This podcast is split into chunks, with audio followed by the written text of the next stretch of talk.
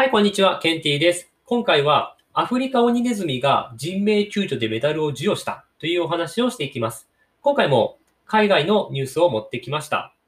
人命救助とかメダル授与とかとかそういう前にですね、アフリカオニネズミって何ですか？という話なんですが、そこはあまり気にしなくて大丈夫です。ちょっと大きめの、だいたい40センチ前後ぐらいのネズミと思ってもらえればそれで大丈夫です。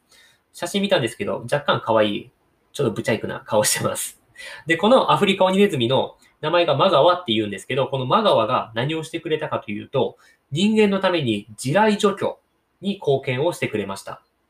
地雷ってね、日本に住んでるとなかなか意識をしないですし、あんまりこう、通常の会話で出てきたりするもんではないんですけれども、世界中にはまだまだですね、何千万というような地雷が埋められているというふうに言われていて、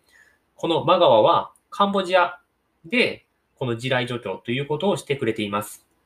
で、この地雷除去をしたことによってですね、PDSA ゴールドメダルというものが授与されました。PDSA ゴールドメダル、2001年に設立されたもので、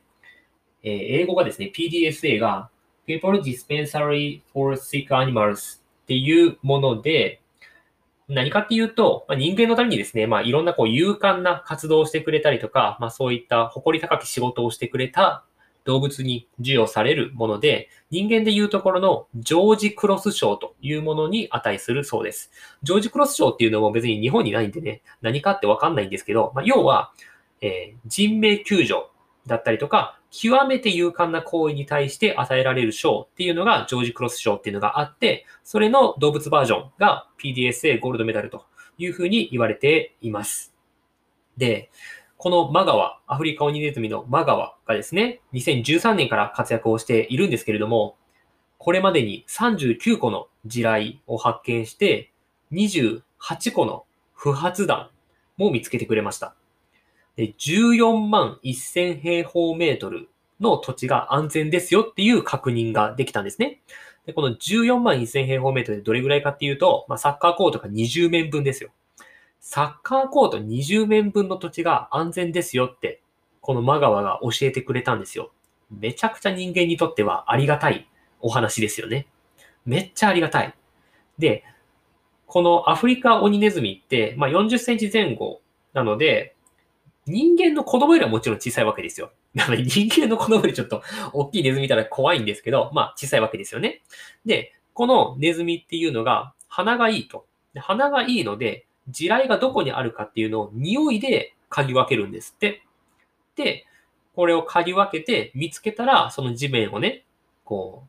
引っかいて、人間に、ここに地雷があるよって気をつけてね、取り除いてねっていうふうに教えてくれるそうです。まあそういうふうに訓練をされたんですけれども、まあ訓練されたね、このマガワにとっては、ちょっと大変な仕事を押し付けやがってボケと思ってるかもしれないですけれども、まあ人間からすると本当にこうありがたい存在で、人間が例えばテニスコート1面分、地雷があるかどうかを見つけようと思ったらめちゃくちゃ時間がかかるらしくって、最大で4日ぐらいかかるそうなんですね。めっちゃ大変じゃないですか。そんなペースでやってたら、何、何百年とかってかかるんですって。その今世界にある地雷を全部取り除こうと思ったら、それぐらいのペースがかかるんですけど、このアフリカオニネズミ、人間が4日かかるところを30分で嗅ぎ分けられるそうです。めっちゃ優秀じゃないですか。めっちゃ優秀ですよね。なので、おかげさまですごい助かってるし、で、人間のね、子供とかよりちっちゃくって、まあ、軽いから、地雷を踏んでも、それで爆発して死んでしまうみたいなリスクが非常に低いということで、人間よりも、まあ、リスクが低くて、かつ、早く見つけられるということで、このアフリカオニネズミのマガワが活躍をして、今回メダルが授与されたということでした。で、地雷ね、なかなか日本に住んでて調べたりとかお話聞くことないので、ちょっとだけ調べてみました。で、あ、今回ですね、活躍してたのがカンボジアだったので、カンボジアの情報を見たんですけど、1975年、だいたい45年ぐらい前から、1998年までのだいたい10年ちょっとぐらいの間に、400万個から600万個ぐらいの地雷が埋められたというふうに言われています。それの結果ですね、6万4千人が地雷で亡くなっておりまして、4万人以上が義死、まあ、義足とかね、まあ、そういったものを使うことになってしまっています。カンボジアは非常に多くの方が義手とか義足とかを使うことになってしまっていて、世界の中で最も義手を使っている街としても知られています。で、この地雷っていうのは非常に安く製造ができるので、こんだけね、たくさんの国で50カ国とか60カ国でまだこの地雷が残ってるっていう風に言われていて、1個300円ぐらいで作れてしまうんです。そんな安いんですけれども、で人間のね、大人の、なんだろう、くるぶしあたりぐらいまでを、こう、破壊するというか、爆発させるような量の火薬が入ってるようで、なんですかね、まあもちろん破片とかで死ぬ可能性もあるし、感染症とかで死ぬ可能性もあるけど、まあ基本ね、あの、傷つけたりとかすることが多いそうです。で、だいたい5キロから10キロぐらいの体重で、その地雷っていうのを踏むと爆発するように設計されているので、子供もね、5キロから10キロって超えてるじゃないですか、大体歩ける子供って。なので、子供もめちゃくちゃ被害に遭ってて、ちょっと前のデータ、2年前の2018年の1年間のデータなんですけど、世界で3059人の方が死亡していて、3837人の方が負傷しているということでした。で、70%ぐらいの人は、そもそもね、戦争に関係のない一般市民の方が犠牲になっていると。で、そのうちの54%、半分ちょっとは子供なんですよ。で、生まれてきて、地雷があるとか、地雷は危ないとか、どこ走ったらダメとか、そんなことわかんないじゃないですか。でも、そういう子供が犠牲になってる。まあちょっとね、やっぱなんかこういうニュース見るとちょっと、またアフリカ行こうかなって思いますよね。で、今回、えー、この2018年に100人以上の方が犠牲になった国っていうのが10カ国あって、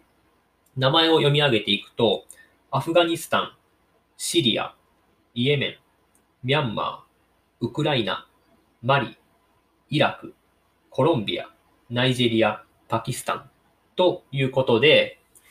まだまだね、いろんな国で毎年100人とか、アフガニスタンに関しては前2000人ぐらいだったかな。めちゃくちゃ多い方が犠牲になっているんですね。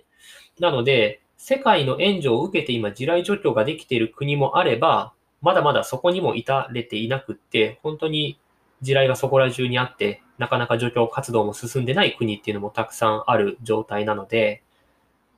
ねえ。で、これからのペースでいっても多分、我々が生きてる時代中に地雷が全部取り除かれるってことはなさそうなので、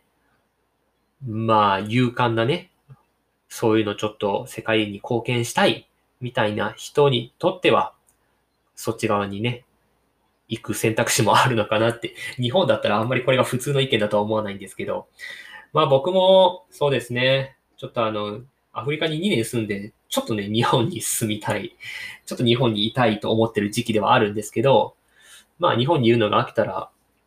今度はそういう活動しても、楽しそうっていうとちょっと語弊がありますけど、よ、なんか、貢献できてるというか、なんかそういう感じはするので、まあ、選択肢の一個にあってもいいのかなというふうに思ったりしています。ということで、ちょっと今回はですね、アフリカオニネズミが、ね、メダルを授与してありがとうというハッピーな話題だったんですけれども、せっかくなんで、地雷とかそういったものの社会勉強というものも含めてみました。ということで、まあ、少しでもね、ネズミナイスって、マガワってマガワナイスって思ってもらったら、あの、いいねボタン押してもらって、ま、これからもですね、こういう社会勉強とかもしていきたいと思ってますので、役に立ったと思っていただけたら、フォローしといていただけると嬉しいです。では、そういうことでまた次回ですね、なんか面白いニュースとか、論文とか持ってこようと思っておりますので、どうぞよろしくお願いいたします。それじゃあ、また会いましょう。じゃあ、バイバイ。